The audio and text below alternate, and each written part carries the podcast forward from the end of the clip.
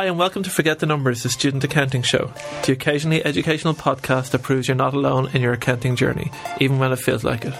Uh, hi, my name is Alan Lynch. I'm the head of education for Learn Signal, and today we've got Kate is back. She missed last week's podcast. Hi everyone, I'm Kate from marketing. And Connor is here as well. Hi, I'm Connor. I work also on the education team. So, in the last few weeks, we've kind of thrown lots of stuff at you about exams, and you're working really hard, and you're going through boot camp, and we've had webinar week, and we're giving you all of that information. So, for the next couple of weeks, we're going to concentrate on some of the softer side or softer skills of you doing your exams.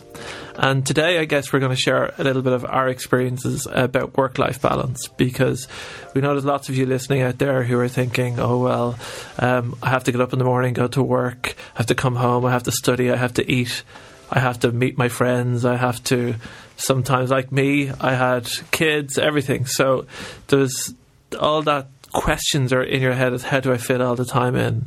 Um, and we're going to have a little bit chat about that today and talk about our experiences. So I'll throw it over to Connor, who's most recently experienced the joy of passing professional accounting exams and living through it, and, and he'll yeah, talk I, to you. I probably still have pretty fresh in the memory the um, the kind of relentlessness of trying to study, being working, trying to keep your commitments to um, your family, friends, sports, and everything. And it, it is a it can get quite overwhelming at times.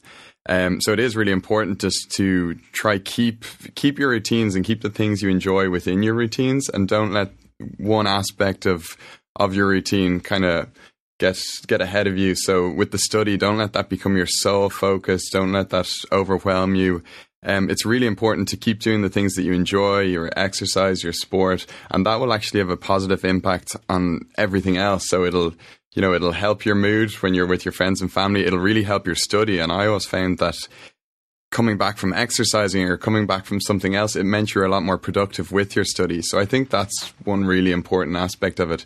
It's trying to keep those things that you enjoy within your routine. And then obviously you need to balance that with trying to get through the work, get through your study. And I presume now that you're sitting here as part of Learn Signal uh, education team that you think it's worth it. Yeah, absolutely. Good answer. I think always when you're in the midst of it, and um, you know, it might seem like a very long road, or you're you're kind of looking a long way down the line to when the exam is. It can seem overwhelming, as I said, but I think once you can break it down, you kind of break it down into your schedule for how you're going to approach it. It can become a lot more manageable. And yeah, I would certainly say when you get there, when you achieve what you're trying to achieve, it, it certainly all feels worthwhile. And then you look back on it and you think, oh, it was actually fine, even if at the time it doesn't seem that way. Kate, any of your experience you'd like to share? Um, I think actually, Alan, you said it to me previously in terms of um, planning ahead. So I think that if you went into to kind of where you work or you went into a library to study or at home and you didn't have a plan, I think it would be pretty ineffective and then elements of your other aspects of your life such as exercise personal life gets kind of blurred so even day to day at work i would plan the night before what i want to achieve the next day write a general list i really like lists um, or sometimes if you're traveling, if you're walking into work, if you're commuting, have just a moment to yourself on what you want to achieve. Otherwise, you're kind of going in a bit blind and you're just kind of fighting fire all day as opposed to working out what you want to achieve. The same way with the study schedule. So each week, you know, we would recommend planning out what you want to study. And that's why boot camp is great. But I think if you plan out your week in terms of this is what I'm doing Monday right through to Sunday, have your relaxing time in there, have the people that you want to meet, have your exercise. Again, exercise, as Connor said, is great to focus your brain and plan that out. Then you can kind of balance balance it all and don't just have a day that you think right i'm just going to study all day and not have those other elements because those other elements will keep your focus exercise will keep your focus meeting the people that that's important to you will keep your focus. Um, and it, it will allow you not take over it will allow the study not take over your life. And that way you can kind of get a bit of balance and you can kind of stay motivated and not let it get on top of you I think the planning, and both of you have mentioned planning and building a routine. I think study has to become part of your routine because most of our students out there are not doing um, just one exam. This is not a one off professional exam that you just come in, do an exam, and get a certificate. It's a number of sittings. It takes over your life for a year, two years, three years, if not Yeah. longer. And I think that building that routine and accepting that in the same way as people go to work in the morning, in Yeah. the same way as they bring their kids to school in the morning, that studying is just part of their daily routine and it shouldn't be looked on as this big ugly monster creeping up on you and you're kind of oh I have to study. Um, it's just part of what you do on a daily basis. And I think um, we had one of our students last year who was nominated for a, an award um, she was always say like she had three kids. Um, she was working in her husband's company. She was looking after her mother's accounts as well, and she just used to get up seven o'clock every morning. There used to be an hour, an hour and a half between when she got up and everybody else got up, and that's that's what she did Yeah. study. But she did it every day, or Yeah. five or six days a week. And she did really well in exams because she had just accepted that she had to alter her routine. She couldn't say, Well, I'm giving up my kids to study. Yeah. She couldn't give up her job to study. So she just found a way that it worked for her. And I think it's important that everybody finds a way to make it work because otherwise you just get stressed. Yeah. It's not working, and then you end up doing 16 hour study on a Saturday, Yeah. and it just doesn't work. Yeah, and I think the other important thing is you don't want to burn out. And we see a lot of people and they think, right, I, I maybe haven't done enough so far. So they're starting to do, you know, seven, eight hours a day and they're staying up and they're not getting enough sleep and they're just focusing on that. And by the time they get to the exams, their brain's fried. You can't, you can't work and can't think under those um, circumstances. So it's all about breaking it down into a kind of manageable routine and you know, you still have to. You're not going to be able to to do the exams on no sleep. You're not going to do it if you're not keeping your normal eating habits, different things. So you have to build all that into your routine because the last thing you want is the the kind of day, two days before your exam that you just feel completely fried. You can't mm-hmm. think. You're exhausted. You want to be going into that as fresh as possible, as well prepared as possible. And I think a lot of people, when they go into exams, they, they think that, oh, it didn't work out for me. I read the paper, I didn't understand the word. And sometimes, and they put it down to, oh, I panic in exams. But I'm not, it's not necessarily about panic and sometimes not about preparation. It's the fact that your exam has just come at a time when your body is saying, no more. I'm not, I can't do this without sleeping, without not eating properly. I can't be inside all day long pretending mm. to study because your brain can only take up so much information. And when it gets to that big peak where everything is coming down to this three hours, the stress and the strain and the panic that leads up to that. I think by the time you get into it, sometimes exam, what people put down as like exam nerves or exam stress is that, and that's they're very stressful times. But I think it's added to because your body's just saying, I can't take anymore. That's why you're not reading the question properly. That's why you're panicking. That's why you're running out of time. It's why you're not calm. Yeah. Um, and it's the people who kind of have an exam at 10 o'clock in the morning and don't sleep for the two days beforehand because they're studying and you're not really. That's not exam preparation. Even if you're a last minute person, even if you haven't done study and you're panicking near the end, it's. You you have to put yourself in the best situation possible for doing the exam, Yeah. and that's not always about studying as much as you can beforehand. It's about like if a if a, we, we use a lot of sports analogies here, but um, if a sprinter doesn't um, train for a few days before a race, um, and then the day before the race they're ready, they don't con- they don't try and sprint as much as they can. They try and put themselves in a, in the best possible situation, and instead of sprinting lots, it's generally they're sitting back and they're resting and they're eating properly mm. and giving themselves the best chance mm. of doing the best job they can on the day. you don't make some drastic last minute improvement that kind of night before. You're not going to have some enlightening moment where it all comes together. It's all about consistency leading up to it, practice leading up to it. And I think like they're long exams. That's the other thing. Even at your freshest, when you come out of a three hour, 15 minute exam, you're going to be tired towards the end of that exam.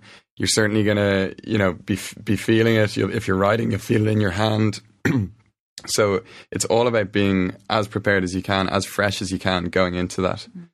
I think eating as well is a really important part of of that kind of organization, and I think that sometimes we take that for granted. I I remember when I'd started um, doing a night course um, in digital marketing when I first started uh, working in Dublin, and it was something I cut out. So I'd work for do my day's work and there was a kind of a lot of work so I would I would leave the office with only the amount of time to run across town to go and attend this digital marketing course and I would be running across town and I'd be buying like a sugary bar to keep my energy levels up running into the class and I think if if you know I just finished work a little bit earlier had a bit of time to eat, I would have been going in with such a different focus and a different state of mind.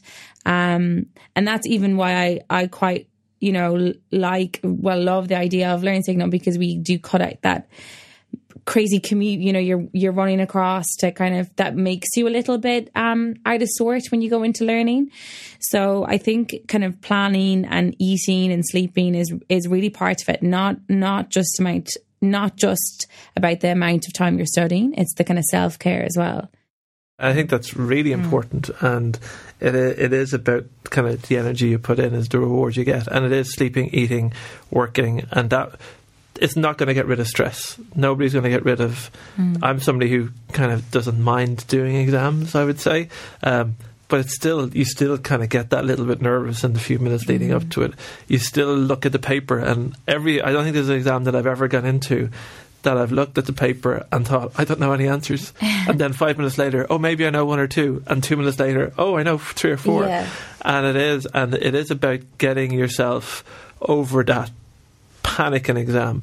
But if you haven't slept for two days, if you're not yeah. eating properly, if you're extremely stressed or feeling under pressure, you're not going to be able to calm yourself yeah. down. You're just that that stress is just going to get worse and worse, and it, you're just going to end up um, regretting the whole thing. Because I think, and we I've mentioned it before in other other podcasts.